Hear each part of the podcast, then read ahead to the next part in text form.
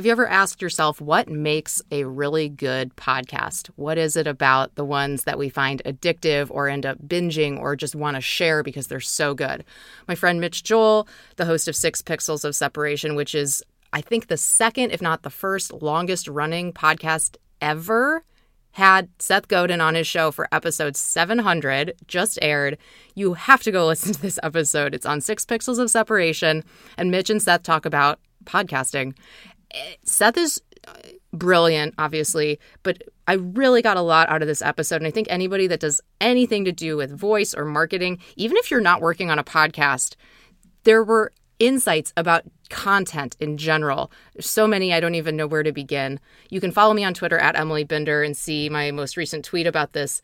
But I will say this for now a few of the really cool takeaways from what Seth was saying about what makes a good podcast and how to approach podcasting were don't use programmatic advertising because essentially this is a waste of a really beautiful thing, which is a niche audience that trusts the host. Instead, find a really relevant sponsor. That's he he had an example of you know Quip, the little toothbrush that's on um, a lot of dynamically inserted ads for podcasts, like the really big podcasts.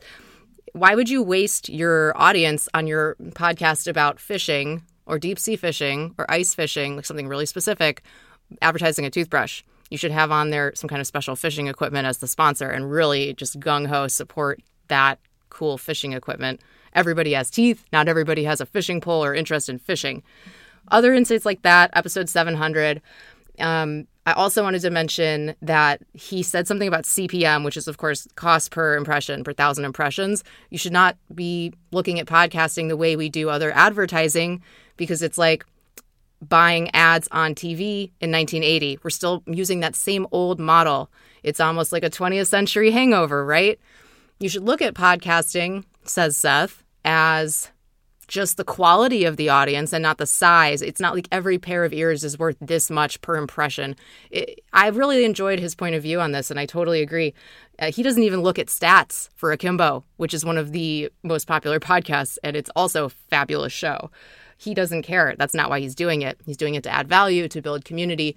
So the real send home message is why are you here? Why are you creating this content? What's your goal? Hopefully, it's not to make money because you probably won't. And that's not really the right motivation for this medium, which is similar more so to writing a full book than sending out a tweet. They're almost polar opposites.